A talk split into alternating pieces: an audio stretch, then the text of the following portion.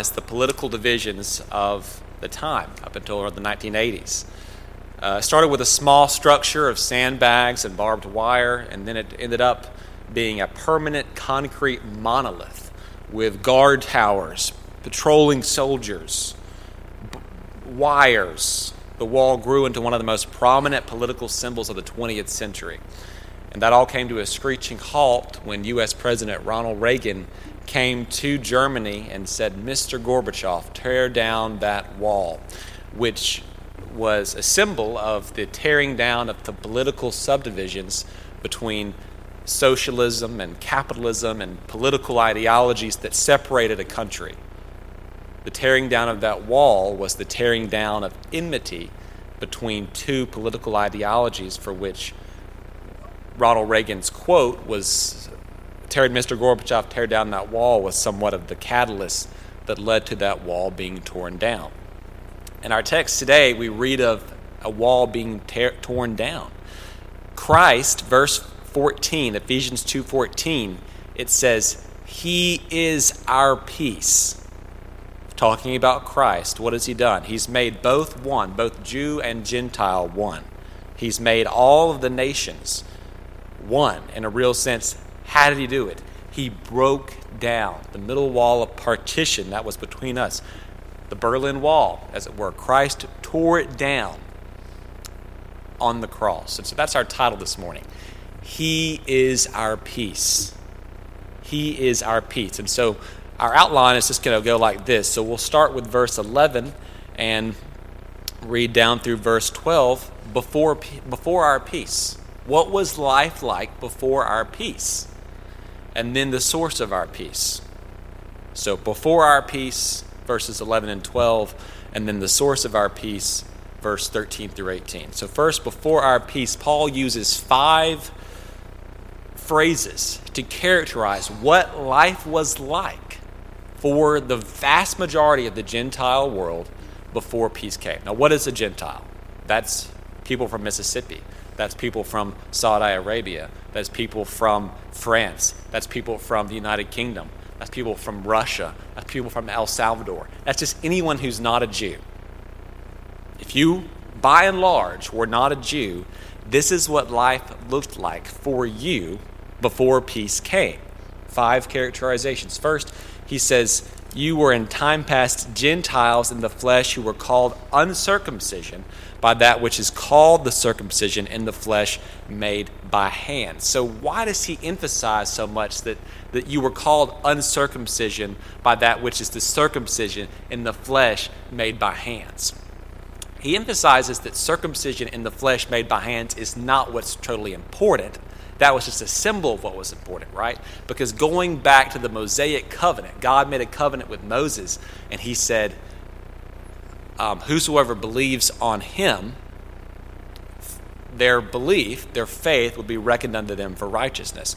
And so the circumcision that God was always looking for was not in the flesh made by hands, it was a heart circumcision. In the Old Testament, in the book of Jeremiah, on the 32nd chapter, God said, Circumcise the foreskin of your hearts.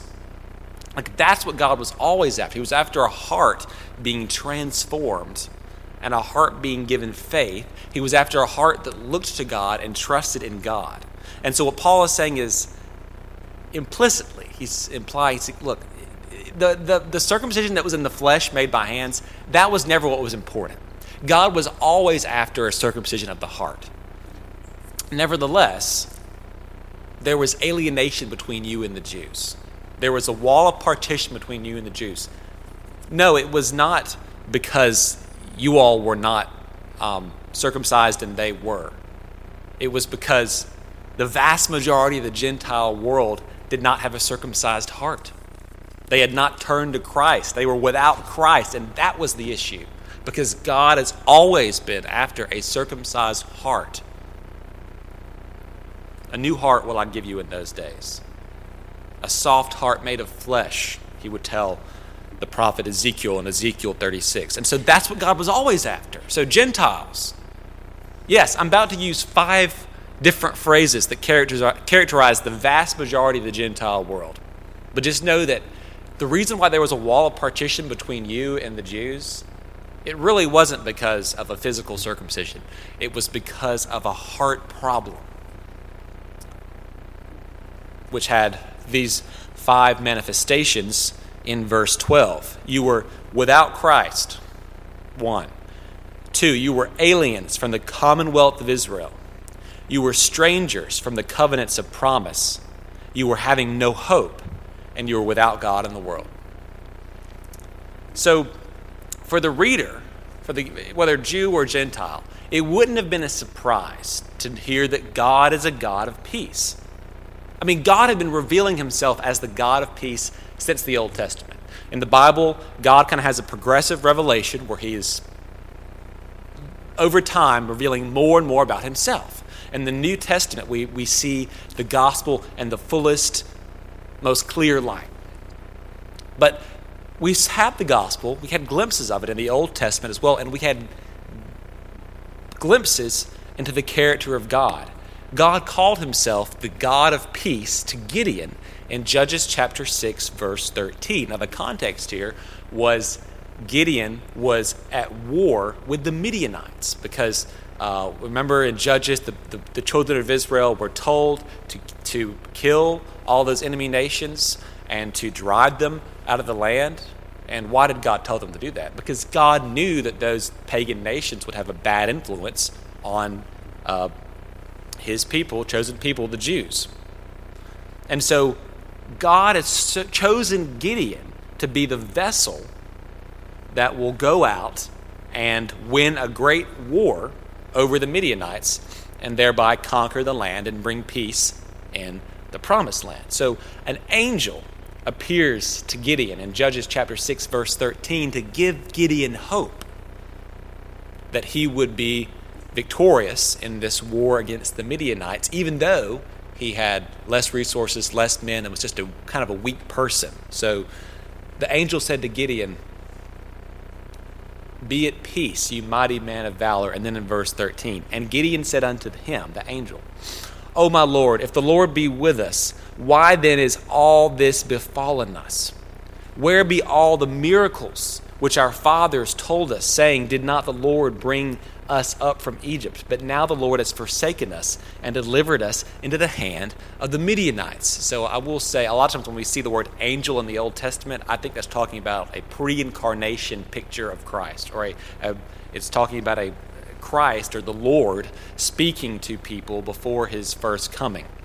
And so Gideon here speaks with the Lord as uh, he's bringing a message, and Gideon is not feeling any peace at all. He's like, God, if you're with us, if we're your chosen people, why have all of these horrible things happened to us? Why are my circumstances so bad?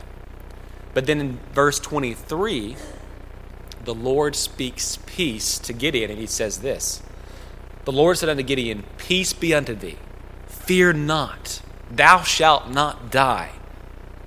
Then Gideon built an altar unto the Lord and called it Jehovah Shalom. You know what shalom means? It's the Hebrew word for peace.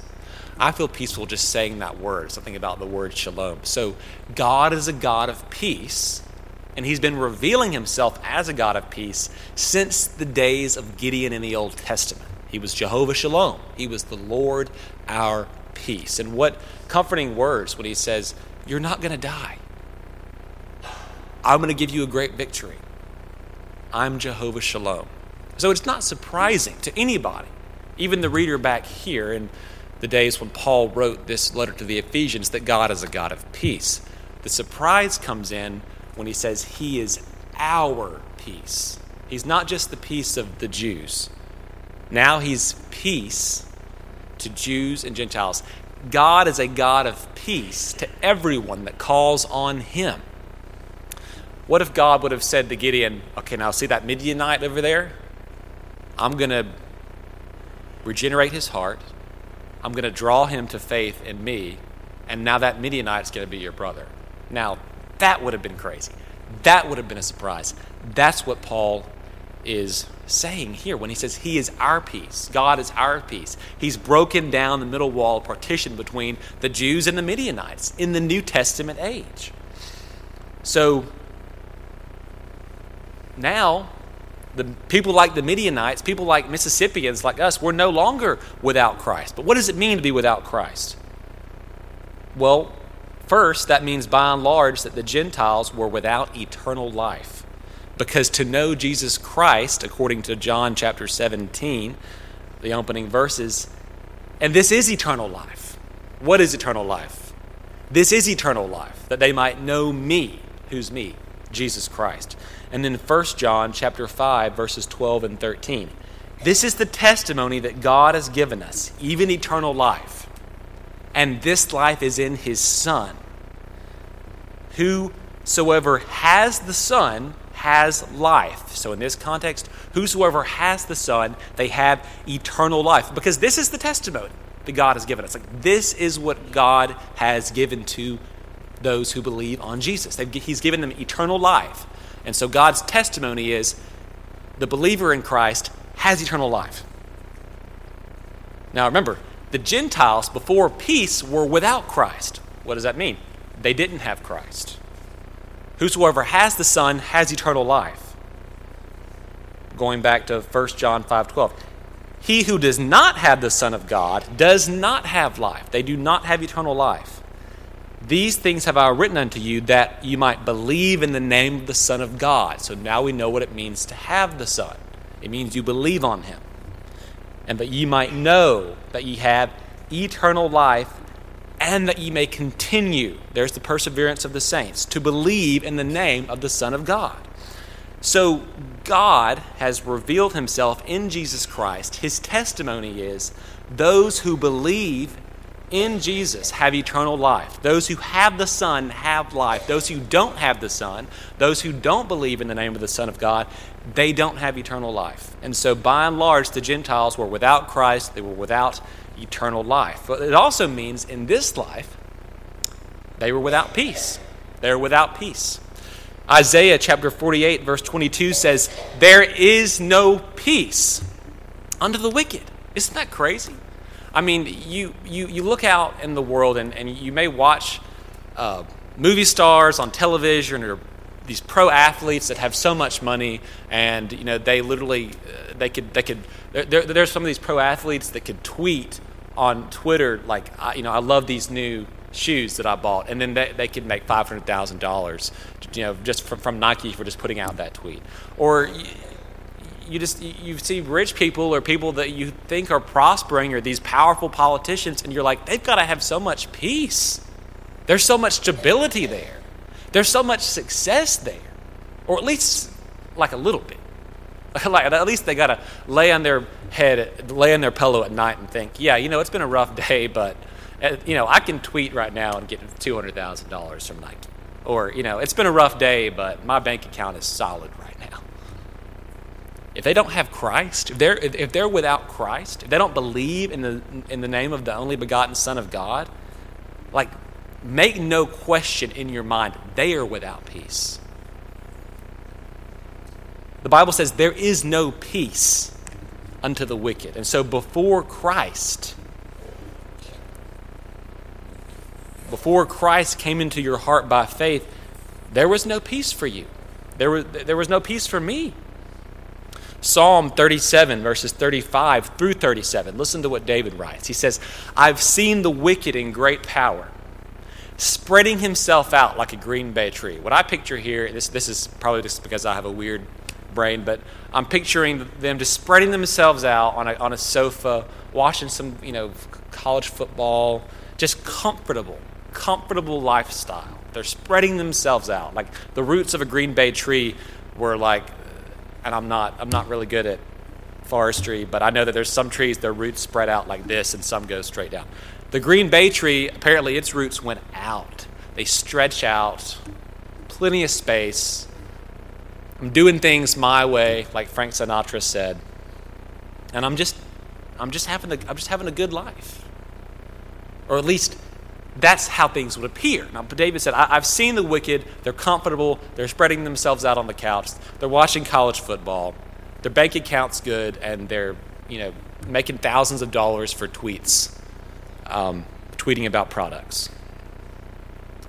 Yet he passed away.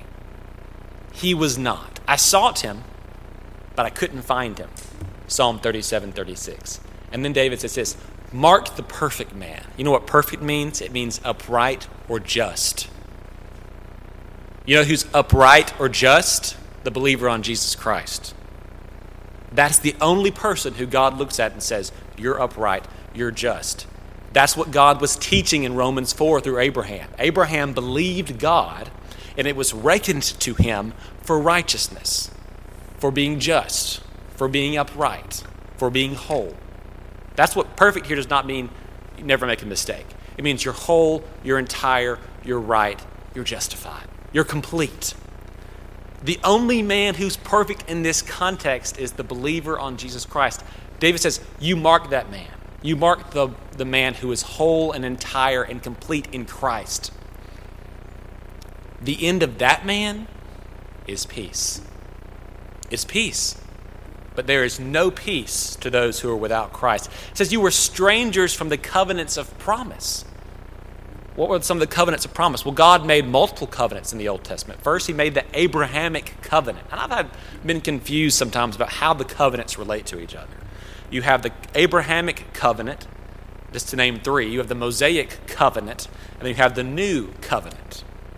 So, what was the Abrahamic covenant? That was the covenant that God made with Abraham in Genesis chapter 15, verses 17 and 18. Now, in this same chapter is where, where Abraham believed God, and it was reckoned or counted to him for righteousness. And God made a covenant with Abraham, and he said, I'm going to make your, your offspring like the sand of the seas for multitude. And what the text will go on to explain, and what Paul will further explain in Romans 4, is that all of those that believe in me are going to have eternal life. And Abraham, I'm going to give you a seed, not, not of physical Jews, I'm going to give you a seed of believers.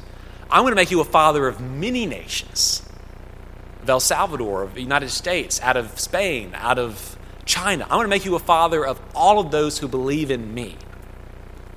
Like, that's the covenant that Abraham makes with Moses. You're going to be a father in the faith of all of the people who hereafter believe on my name. And this is what God did with Abraham in Genesis chapter 15, verse 17. It came to pass that when the sun went down and it was dark, behold, a smoking furnace and a burning lamp passed between those pieces. It's, the, it's, it's, pieces, it's pieces of animal carcass.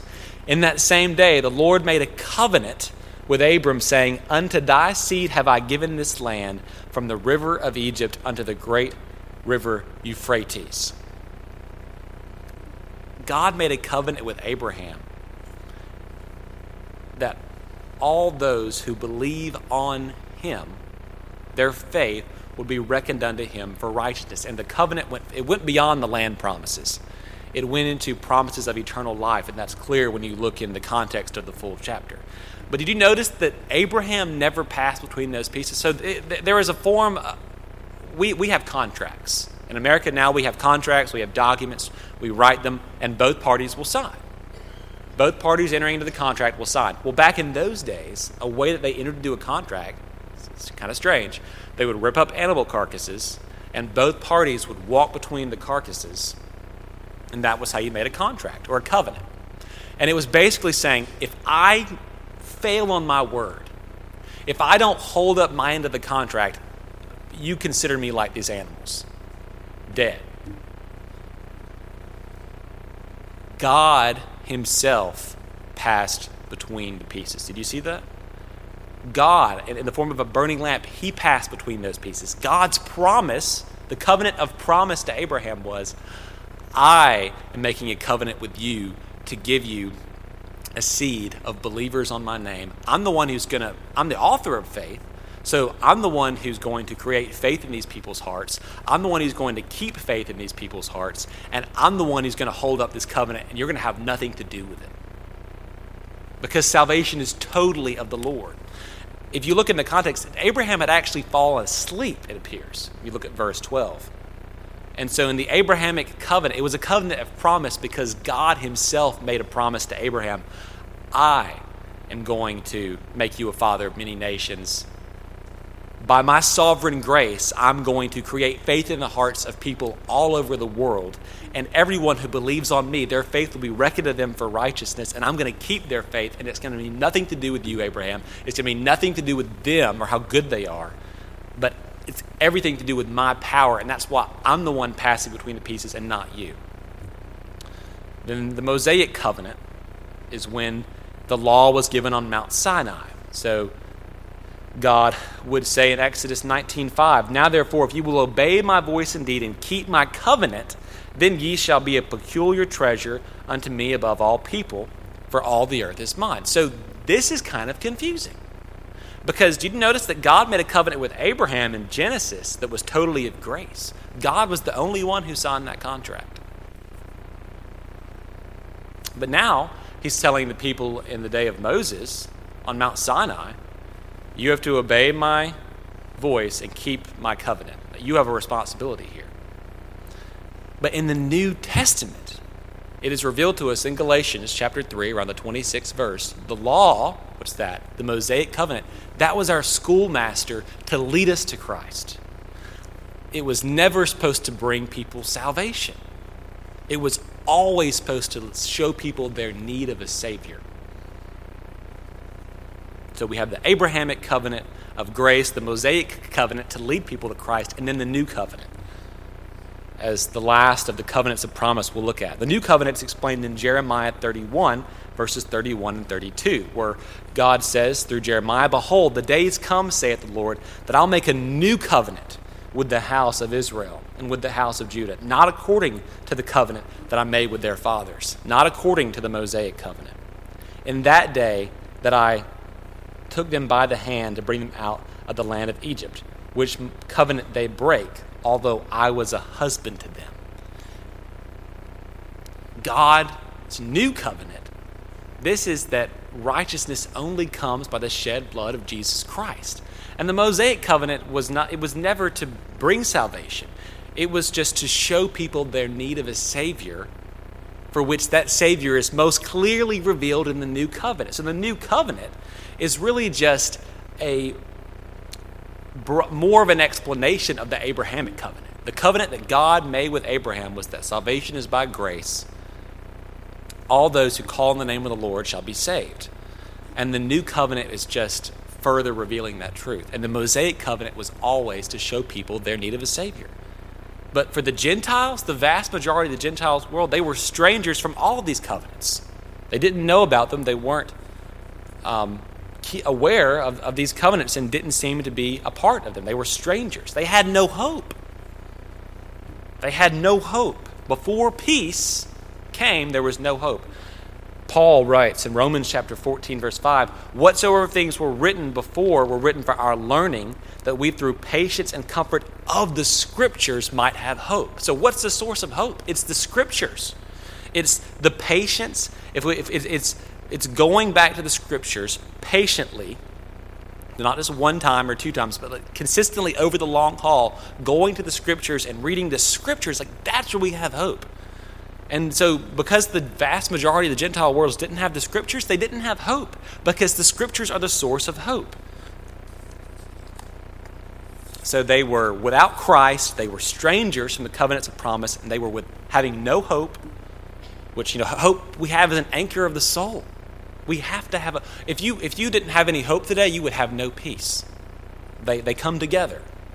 So we were without Christ, and I think he says we were without Christ first because everything else kind of flows from that. If you're without Christ, you're a stranger from the covenants of promise because the covenants of promise were always to lead people to Christ. Even the law was our schoolmaster to bring us to Christ. The Abrahamic covenant said, Whosoever believes on God, their faith is reckoned to them for righteousness. The new covenant says, Jesus Christ is the propitiation for our sins.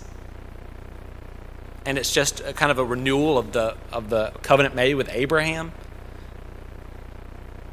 But if you're without Christ, you're outside of all those covenants you have no hope because Christ is the source of hope.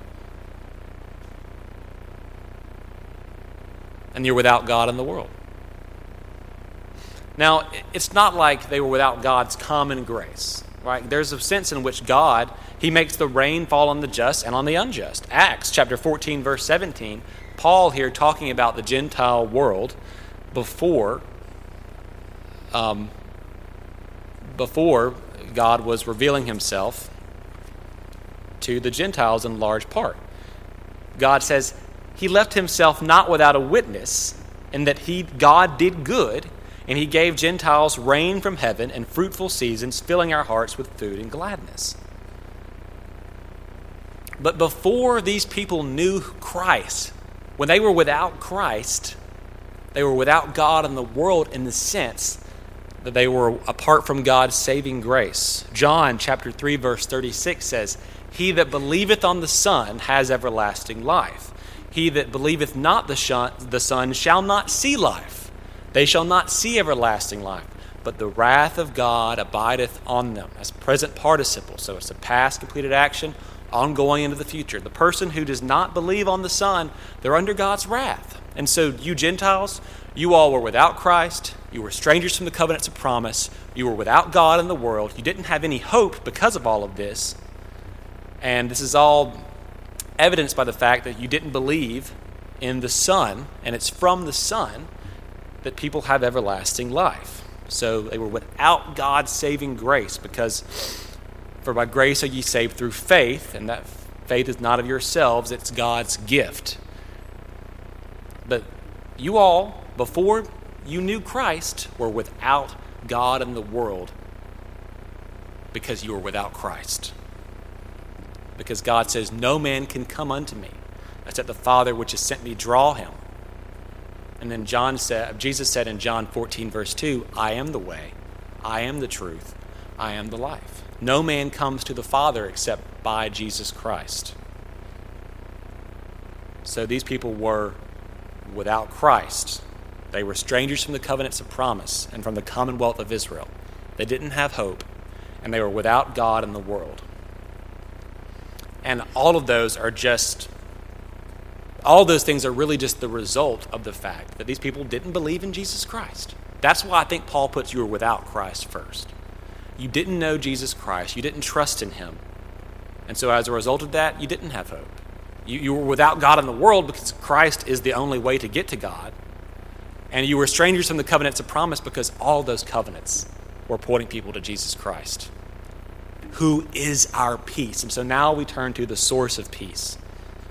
The source of peace is Jesus Christ. That's what it says in verse 13. But now in Christ Jesus, you who were sometimes far off, now you're made nigh by the blood of Christ.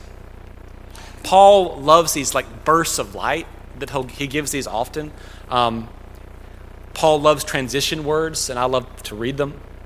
In Ephesians chapter 2, verse 4, but God, who is rich in mercy, for his great love wherewith he loved us, hath quickened us together with Christ. By grace you're saved. That's we have to have that. We have to hold on to that. That is Bible. Salvation is totally by grace. If anyone believes on Jesus Christ, it's because they've been quickened together with him. God is totally sovereign in regeneration. Regeneration is completely a work of the Holy Spirit apart from human means. God has to make people alive together with Christ. We can't do that. We can't make people alive. But God, who is rich in mercy, can make people alive, and He does. And now He's making Gentiles alive in vast numbers because He's rich in mercy. And now, a, a bunch of all you people from nations all over the world who were sometimes far off, now you're being made nigh by the blood of Christ. And the blood of Christ being personally applied to you in regeneration. He is our peace. He's broken down the middle wall of partition between us. So this is horizontal reconciliation. Because notice what he's saying. This is a middle wall of partition that was between us. So now, all you Gentile nations, you're made nigh by the blood of Christ. And now there's reconciliation happening in our relationships.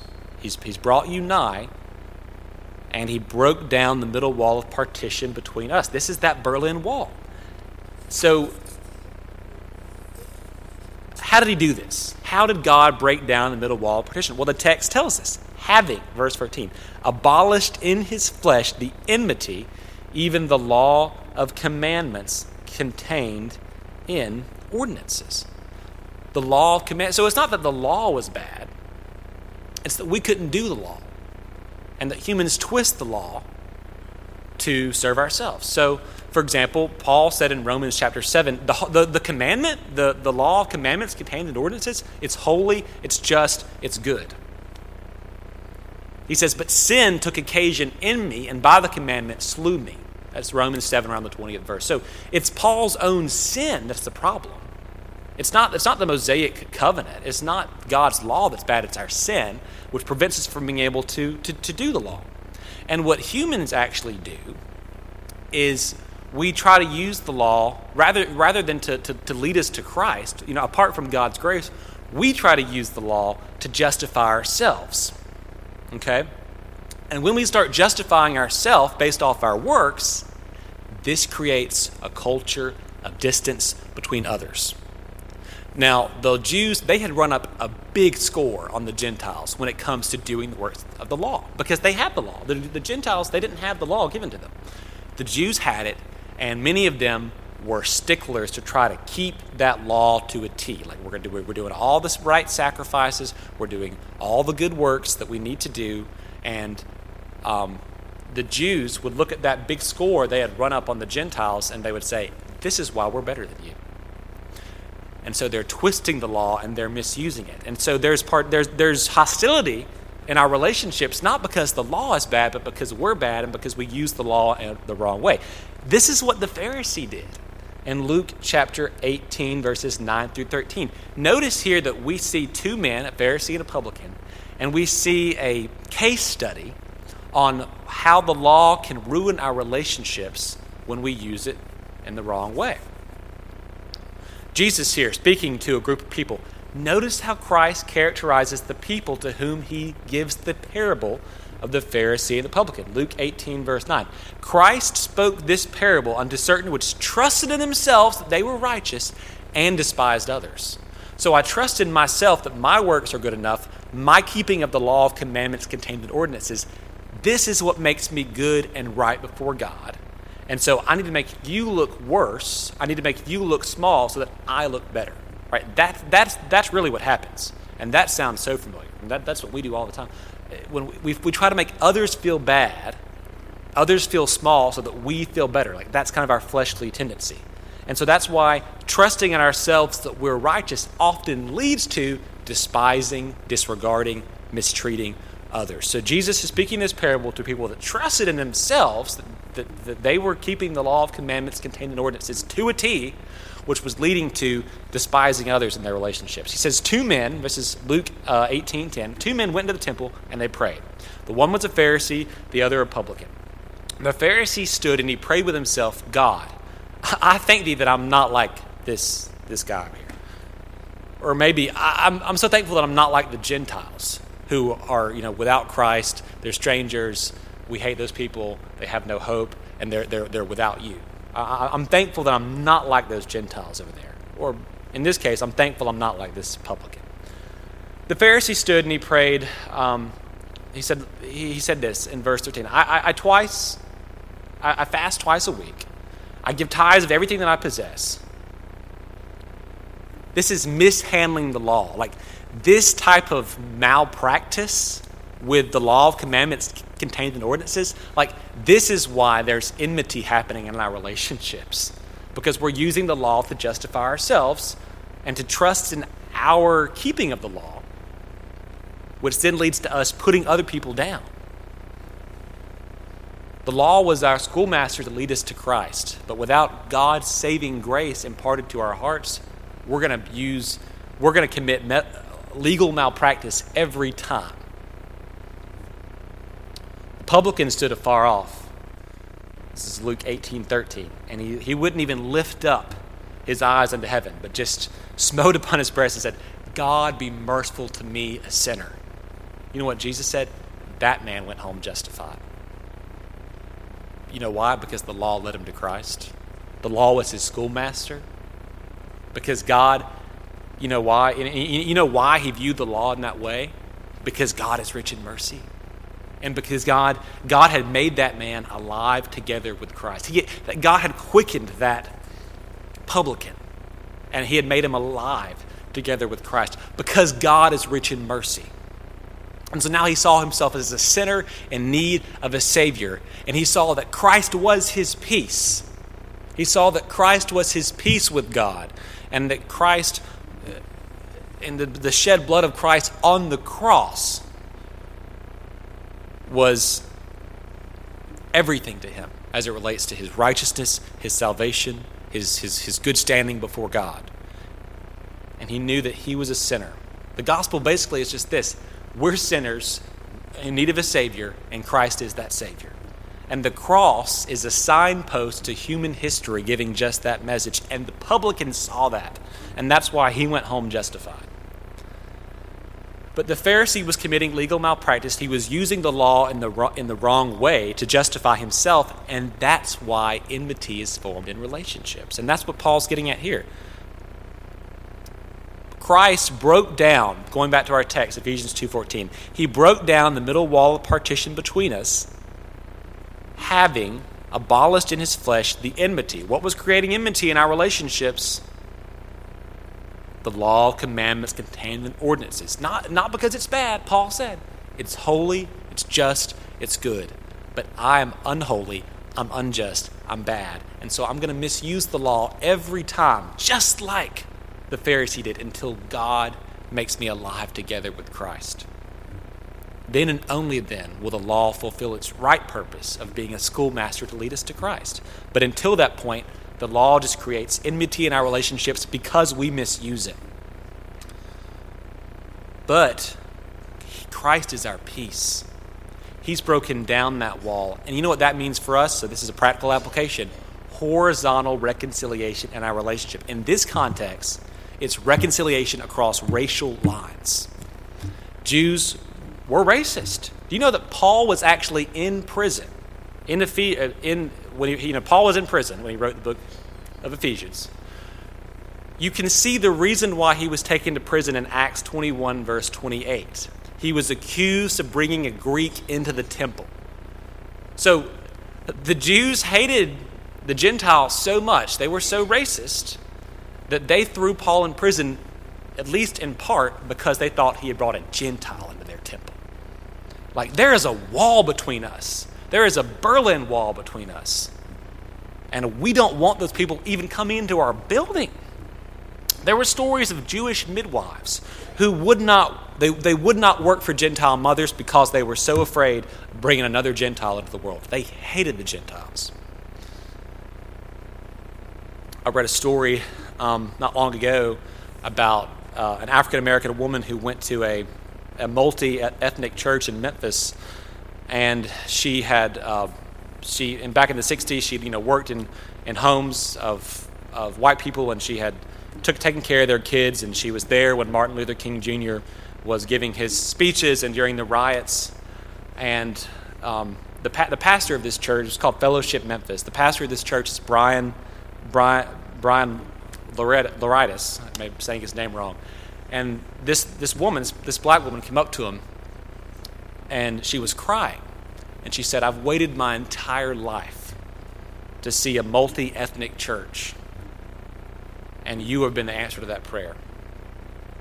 And Bryan said this I don't think she heard a thing that I was preaching about that day, but she saw the gospel displayed in the church before she ever heard it preached, and that changed her. And I'm not saying this to make us feel bad. I'm not saying this to make us feel guilty. But when we look at our text, the church is composed of mul- multiple ethnicities. And so our churches in America do not, um, do not, do not give a picture, do not totally fulfill the picture that is being given of the New Testament church. Because the New Testament church, the, the wall partition is broken down.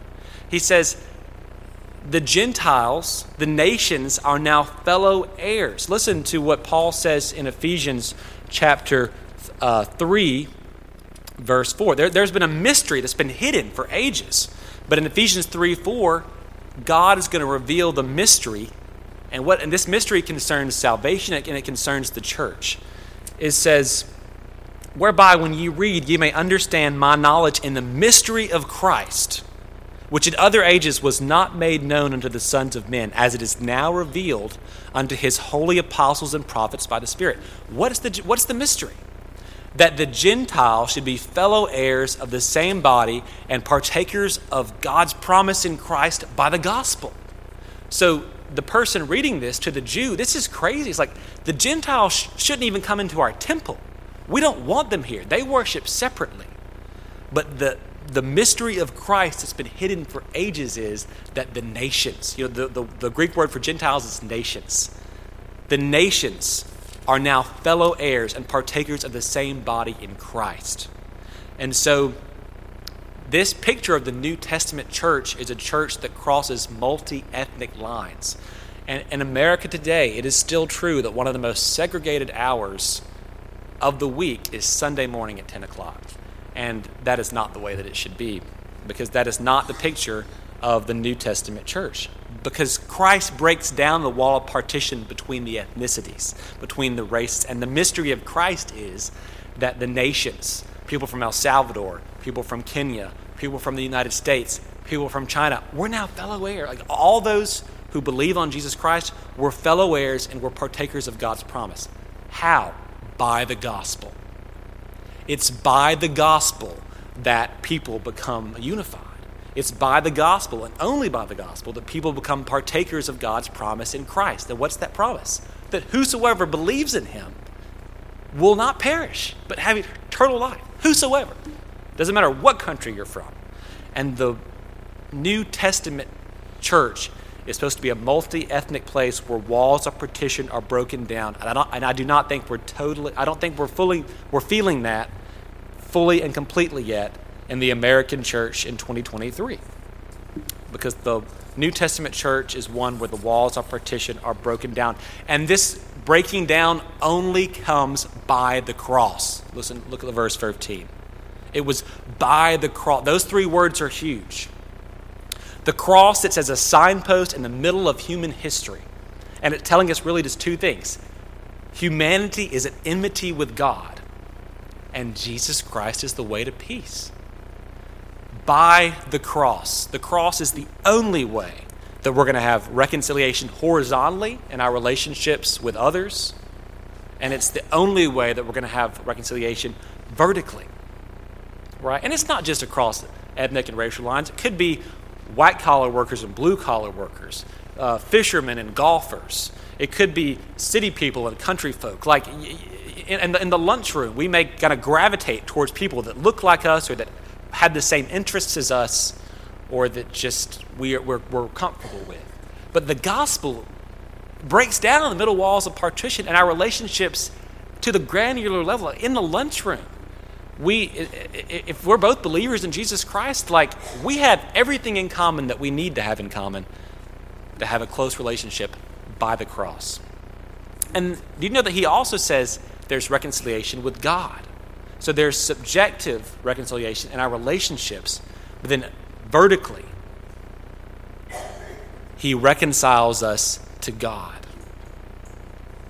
This is objective. This is outside of, you may not feel peace right now. You may have a heart that's just full of anxiety. But this is a type of reconciliation that's outside of you. This is a type of peace that's outside of you. Like you're at peace with God, point blank, period, if you're a believer in Jesus Christ. It doesn't matter how you feel. You, you may have messed up this week. You may have had a, a just a, horrible week where you felt no peace with God whatsoever. But if you're a believer today, you're at peace with God. Therefore, being justified by faith, we have peace with God objectively. It Doesn't matter how you feel. If you're a believer in Jesus Christ, you have peace with God. And Christ came and preached peace to you, which were afar off, and to them that were nigh. So, God, objectively, He, he put you in a place where you're at peace with God. You notice how Paul said, therefore, being justified by faith, we have peace with God? My granddad always used to say, Brother Sonny Pyles, if you would see the word therefore in the Bible, you needed to ask, what was the therefore, therefore? Well, in Romans chapter 4, Paul has been talking about sin and the need for reconciliation with God. And it's the, the reason why people need to be reconciled to God is because we're sinners. Paul wrote in Romans chapter 4, verse 8 Blessed is the man to whom the Lord will not impute sin. Cometh this blessedness on Jews only or upon Gentiles as well? I'm paraphrasing to go with our text for today. That's Romans 4 9. For we say that faith was reckoned to Abraham for righteousness.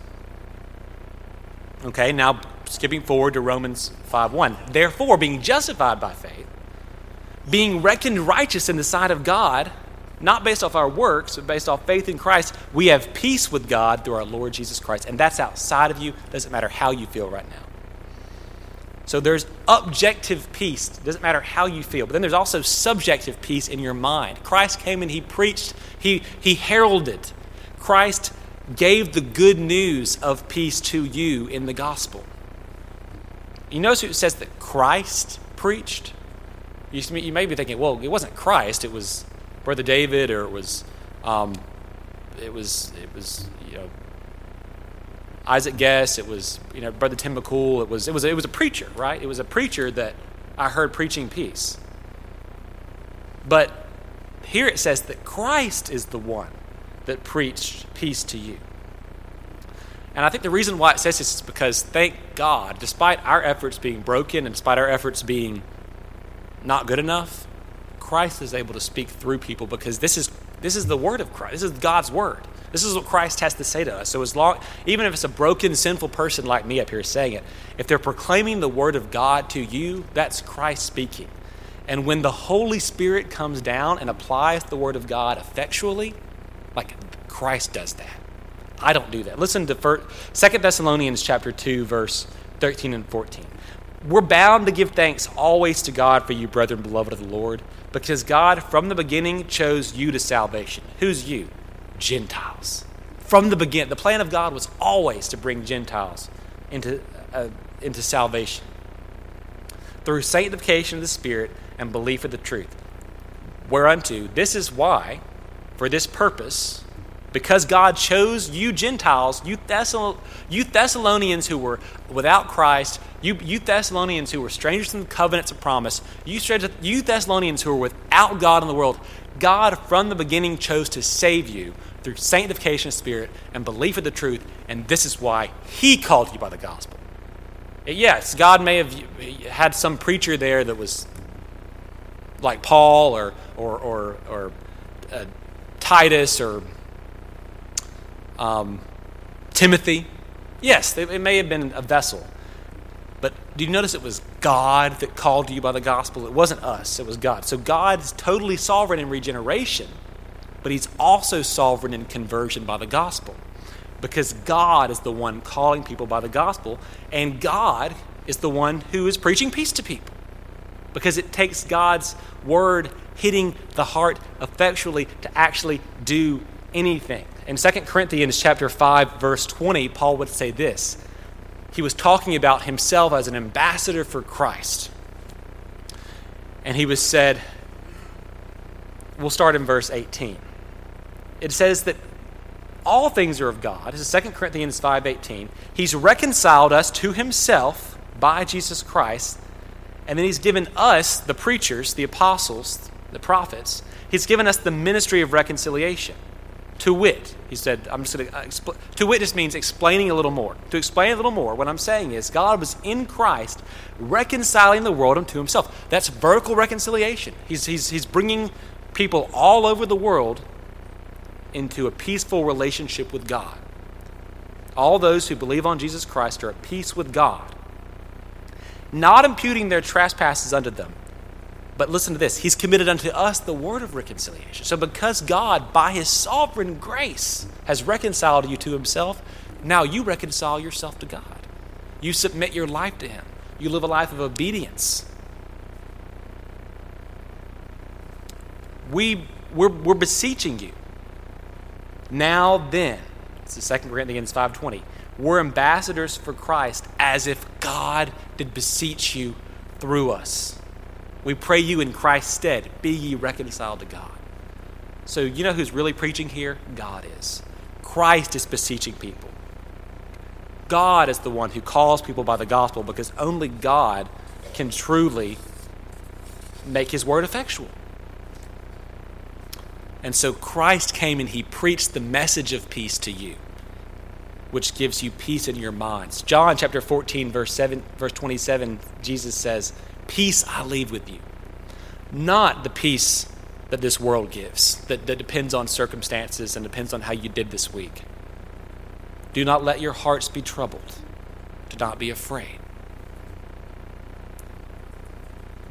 God leaves peace with us. Christ preached peace to you. So if you're feeling troubled today, if you're feeling anxious, know that Christ is your peace. And the peace he leaves with you is not the peace that this world gives. It doesn't depend on circumstances. Remember where we started today? Gideon was so afraid, and he said, God, if you really love us, if we're really your people, why are you letting all these bad things happen to me? Why, why are you allowing the Midianites to invade our land? And then God's messenger said to him, Do not be afraid, you mighty man of valor.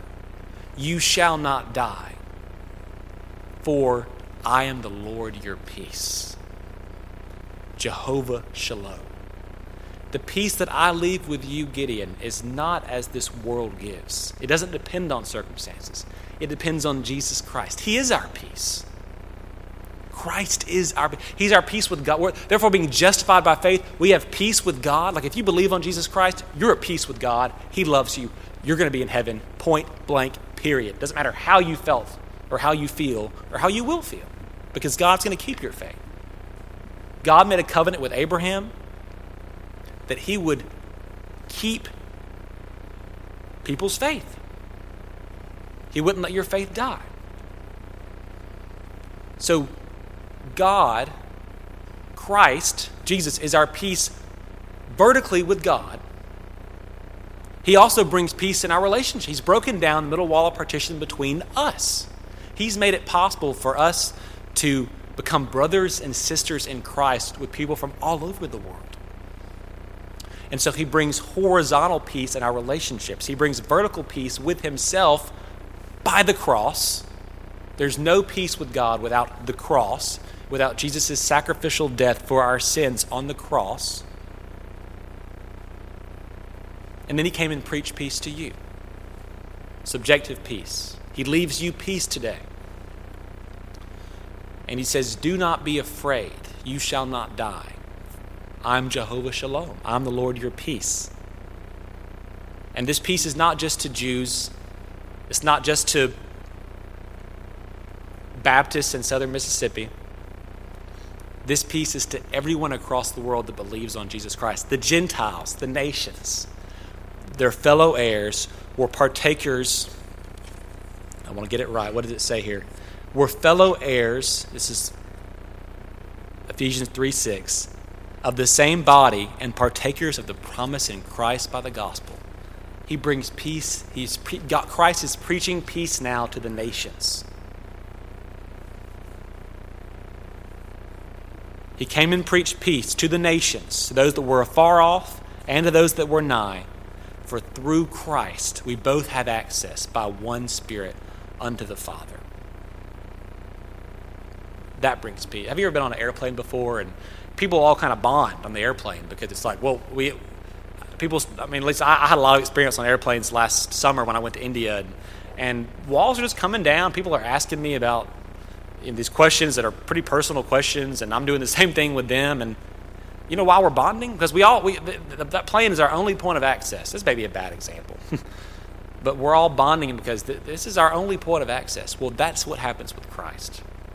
Like the reason why people that are far off and people that are nigh, and what is that? That's like uh, practical. I mean, here we know it. People who are nigh are Jews, far off are Gentiles. But practical application for us, those that are far off, these are these are the drug addicts. These are the, the, the homosexuals, the prostitutes, the people covered in tattoos over their entire body. And then those that are nigh, these are the people who just who just pretty good. They grew up in church, were religious, from South, South Mississippi, where it's just a so societal expectation that you go to church. Those people, both of those groups. The problem is not being far off or being nigh; it's being dead or being alive. Right? God, who is rich in mercy, made us alive together with Christ, and that's the issue. It's, it's not that you were far off, or that you were not. It's that you were dead. You were dead in sins, but then Christ made you alive together with Christ. And God can do that to people that are far off the drug addicts, the homosexuals, prostitutes, and He can and does do that with people that are nigh. And we all, we, we need to be made alive. It doesn't matter how righteous you are, if Christ has not touched our hearts and, and, and quickened us together with Christ, it doesn't matter if we're far off or nigh, we're dead. But Christ preaches peace to both groups. And he brings peace horizontally in our relationships, he brings peace vertically with God, and he brings peace to you in your mind. So if you are distressed today and have just feeling without hope and feeling like there's just no light at the end of the tunnel, take comfort in these words He is our peace. Thank you for your kind attention. Brother David, you'll come lead us in a hymn.